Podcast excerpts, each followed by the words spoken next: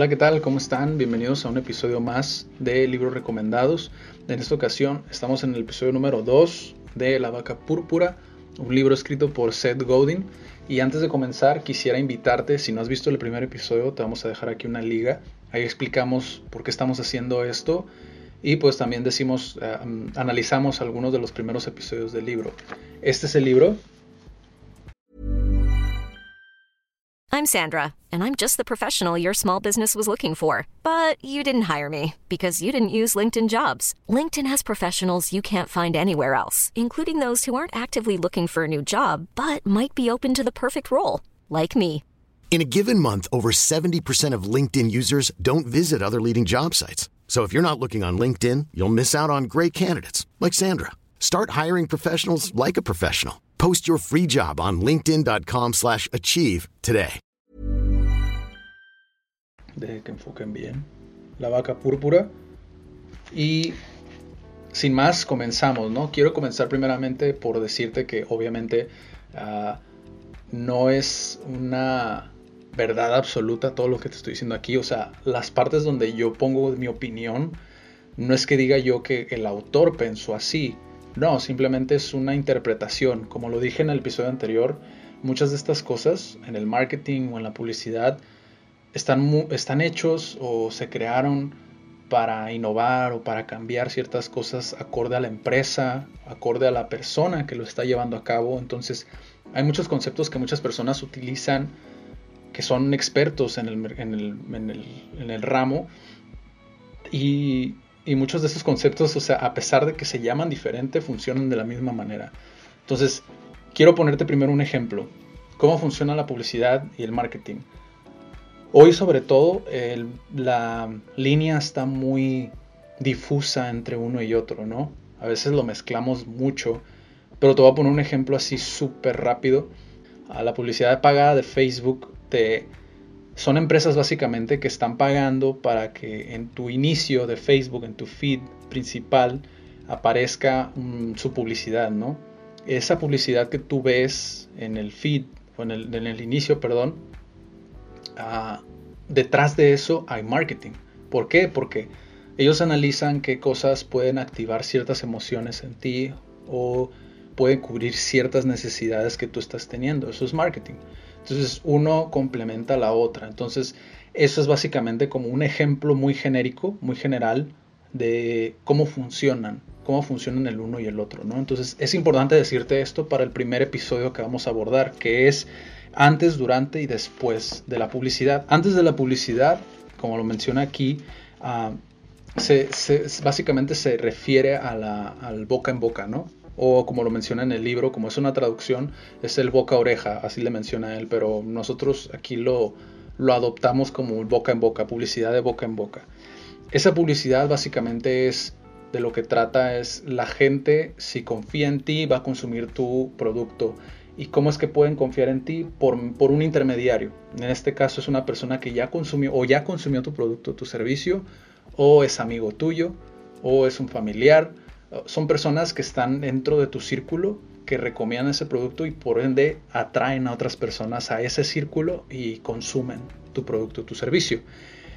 Durante la publicidad se refiere a, esta época de la publicidad cuando empezó la televisión o los medios de comunicación de esa época a bombardear, que fue lo que mencionamos en el episodio anterior. Empezaron a bombardear, empezó a subir, a aumentar la, la ambición no solamente de la empresa por atraer masas a su, a su producto o a su servicio, sino también la ambición del consumidor. ¿Por qué? Porque era cuando consumía mucho la gente estos los infomerciales, los que ves en la tele, que hoy nosotros pensamos como, ¿quién puede consumir eso?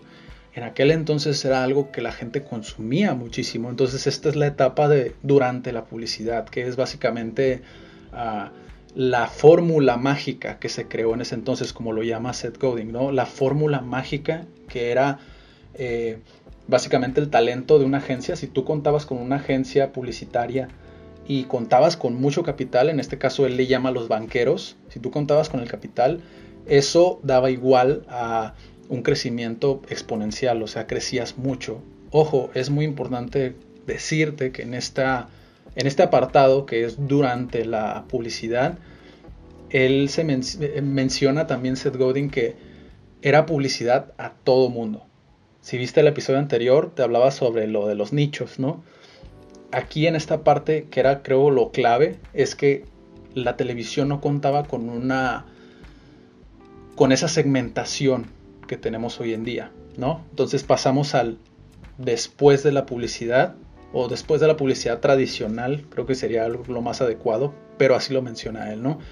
Después de la publicidad ah, ya es cuando salen como estos medios nuevos, ¿no? O medios con esteroides, ¿no? Básicamente porque eran, eran muchísimo más veloces, son muchísimo más veloces y muchísimo más directos hacia el público al que quieres dirigirte que nunca lo fue la televisión. O sea, la televisión, creo que actualmente existen como campañas de las, de las, ah, las cadenas televisivas que segmentan acorde como a la región eh, ciertos comerciales.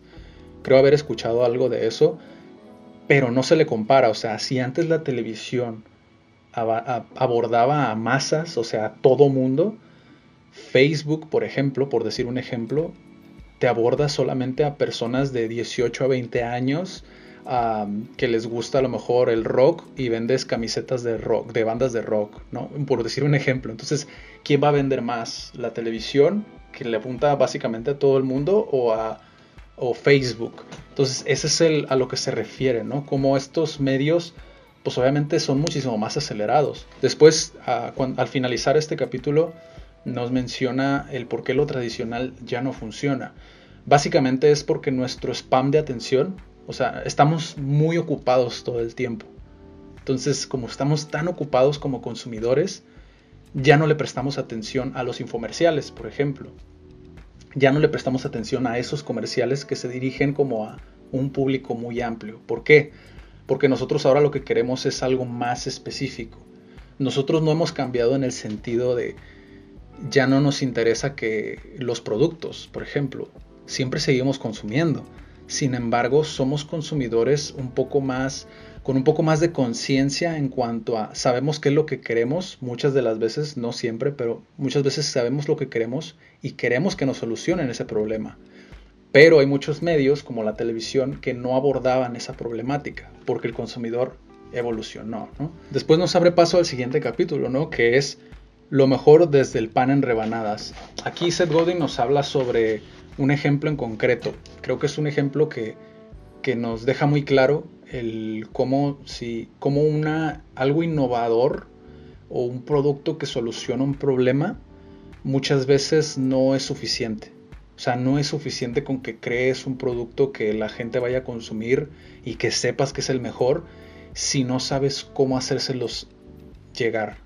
O sea, cómo esparces ese mensaje o cómo le haces saber a la gente que tienes el mejor producto del mercado. Aquí es donde entra la publicidad y el marketing, volvemos a lo mismo, todo es en torno a ello, ¿no? Y nos pone de ejemplo una, a un inventor, ¿no? Que es, aquí sí tengo que ver el nombre porque está un poco largo, Otto Frederick Rohwedder. Posiblemente estoy diciendo mal el nombre, pero él inventó en 1912, él inventó el pan en rebanadas. Él fue el que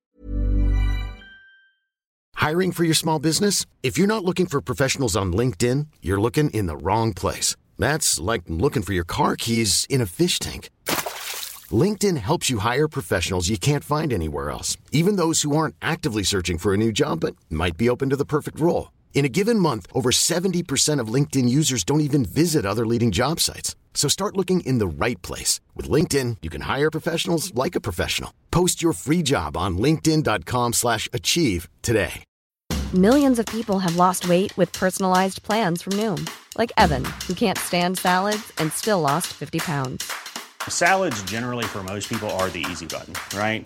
For me, that wasn't an option. I never really was a salad guy. That's just not who I am. But Noom worked for me. Get your personalized plan today at Noom.com. Real Noom user compensated to provide their story.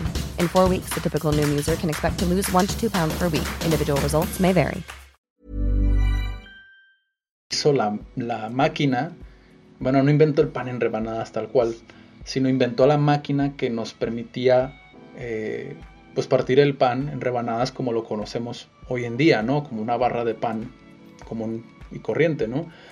Él lo, lo inventó en aquella época, sin embargo, no se dio a conocer, o sea, fracasó totalmente esa máquina porque no supo cómo hacérselo, no supo comunicárselo a la gente, no supo cómo hacerle llegar el mensaje a la gente. Entonces, ¿qué fue lo que pasó?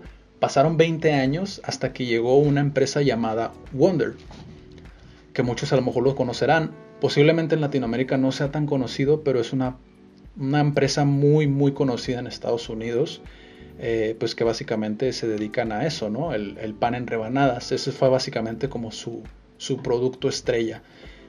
¿Cuál fue la diferencia entre Otto y Wonder? Que Wonder supo cómo hacerlo atractivo. El embalaje, que era la bolsa de pan, y el eslogan, que es, si mal no recuerdo, es fortalece el cuerpo de 12 maneras distintas. 12 maneras distintas, las 12 rebanadas de pan. Entonces, es muchísimo más atractivo que si solamente le llegas a la gente con decir tengo esta, esta barra de pan en rebanadas y pues básicamente pues no tendrían ellos cómo almacenarlo, no tendrían ellos, no sabrían ellos como el valor agregado del producto. No sé si me explico, pero es un, es un ejemplo que creo que es muy importante de comprender porque he visto a muchas personas que se clavan demasiado con el tengo que hacer mi producto diferente. Sí, pero también tienes que preocuparte por cómo vas a hacérselo saber a la gente que tu producto es diferente. Y es aquí donde muchas personas se dan de topes porque no sabemos comunicarlo, no sabemos cómo hacerlo, cómo, cómo transmitir ese mensaje, que creo que es muy importante. Por último, Seth Godin nos habla sobre una revolución que estaba teniendo mm, lugar como en aquel entonces. Todavía se sigue viendo mucho esta revolución de la que habla en este capítulo. Y el capítulo se llama Se ha fijado en la revolución y, nos menciona diferentes autores que estuvieron como ah, dando golpes fuertes a las empresas, eh, golpes de realidad se refiere, golpes de realidad eh, con libros.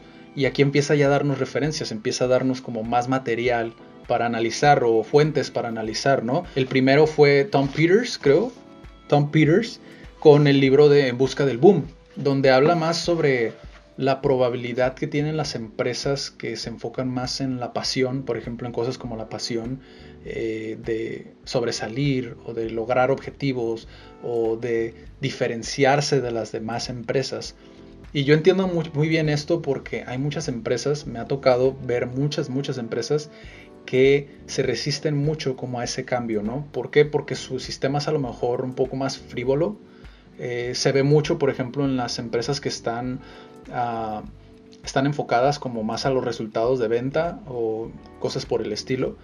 Y, habla sobre eso, ¿no? Como a veces esa resistencia no le permite a la misma gente que está en las filas de la empresa a, dar ideas diferentes o a retroalimentar y a ser diferente como todo el proceso. Entonces, por eso habla sobre las empresas que se enfocan más en la pasión y cómo tienen más probabilidades de triunfar.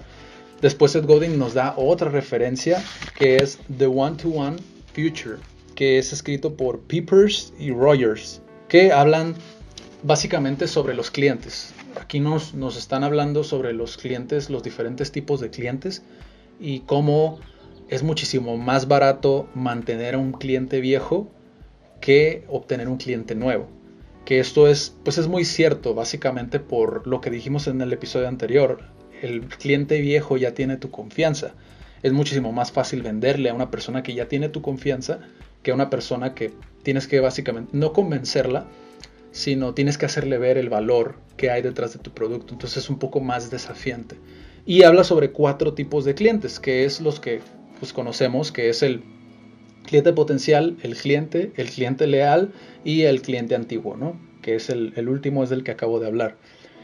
El cliente leal básicamente es, creo que todas las empresas tienen este tipo de clientes, o por lo menos deberían de tenerlos, que es el cliente que saques lo que saques, te lo va a consumir. Entonces, este, tipo de cliente es quien a veces, como lo mencionamos en la publicidad, son los que generan el boca en boca, la publicidad de boca en boca. no es recomendable enfocarte a la publicidad de boca en boca, que muchas empresas, le he visto que muchas empresas se enfocan solamente en esta. ¿Por qué? Porque es muy lenta, muy muy lenta y muy deficiente. Pero hablamos ahorita de los clientes, ¿no? Entonces, estos son los tipos de clientes. Después, Seth Godin nos habla sobre otro autor, que este autor, aquí es donde te pido que te concentres y, veas pues el ejemplo que te voy a poner ahorita, ¿no?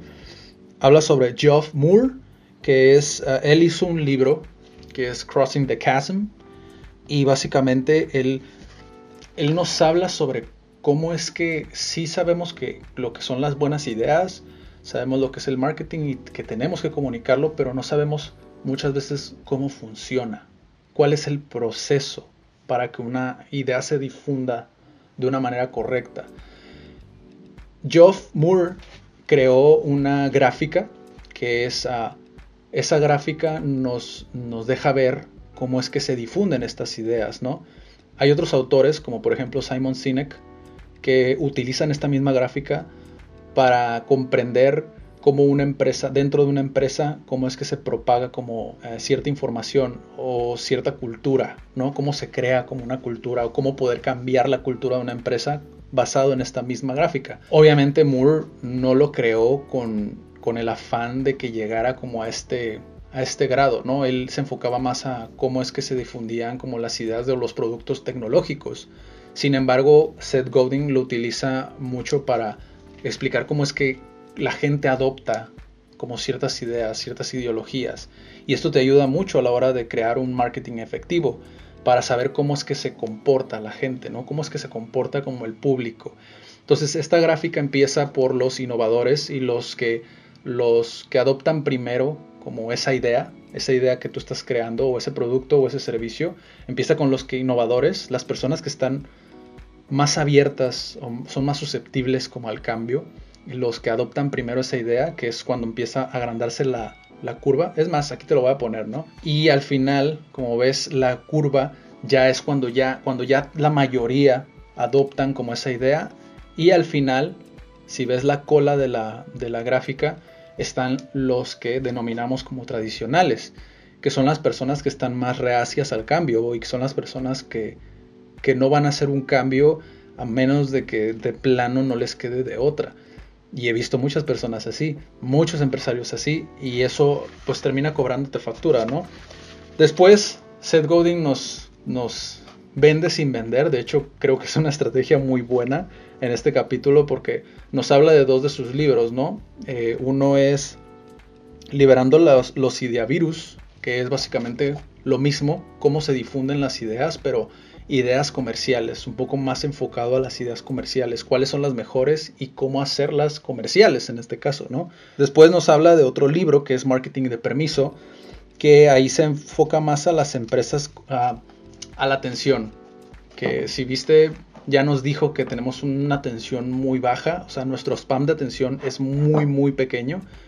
Y pues nos dice también ah, cómo aprovecharlo, qué empresas lo aprovechan mejor, etcétera, ¿no? Y bueno, para finalizar, Seth Godin finaliza con una, reflexión, mm, algo así como una reflexión, ¿no? Que es aquellas empresas que saben cuando una idea es buena, porque hay muchas empresas que saben cuando una idea es buena, saben cuando, cuando las redes sociales son buenas. a mí particularmente me pasó algo muy similar con esto que menciona él aquí, porque hay empresarios, pequeñas empresas, empresas grandes que que, saben cuando algo va a crecer, cuando una empresa, cuando una idea puede crecer, cuando una idea puede fructiferar más, eh, pero no lo llevan a cabo porque eso les, les representaría cambiar su sistema. Y es algo que ya les funciona actualmente. Y no lo ven a largo plazo y eso pues termina cobrándote factura. Entonces aquí es, hasta aquí es donde termina el episodio de... ¿Se ha fijado en la revolución? Y pues básicamente eso es el capítulo. Este capítulo de hecho es un poco más larguito. Te da muchas, muchas referencias. Te da muchas herramientas también. Y el capítulo que se viene es ¿Por qué necesita la vaca púrpura? Que eso lo vamos a dejar para el próximo episodio. El, episodio número 3 de la vaca púrpura. Te recomiendo que vayas a ver el número 1 que estés atento de estos episodios y pues nos vemos en el próximo. Ve más de los episodios que, eh, que vamos a estar haciendo de libros recomendados. Se viene muchos, muchos libros de idiomas incluso que te pueden servir para aprender eh, diferentes idiomas, si así lo decides. Y pues nos vemos en el próximo. Cuídate mucho y nos vemos.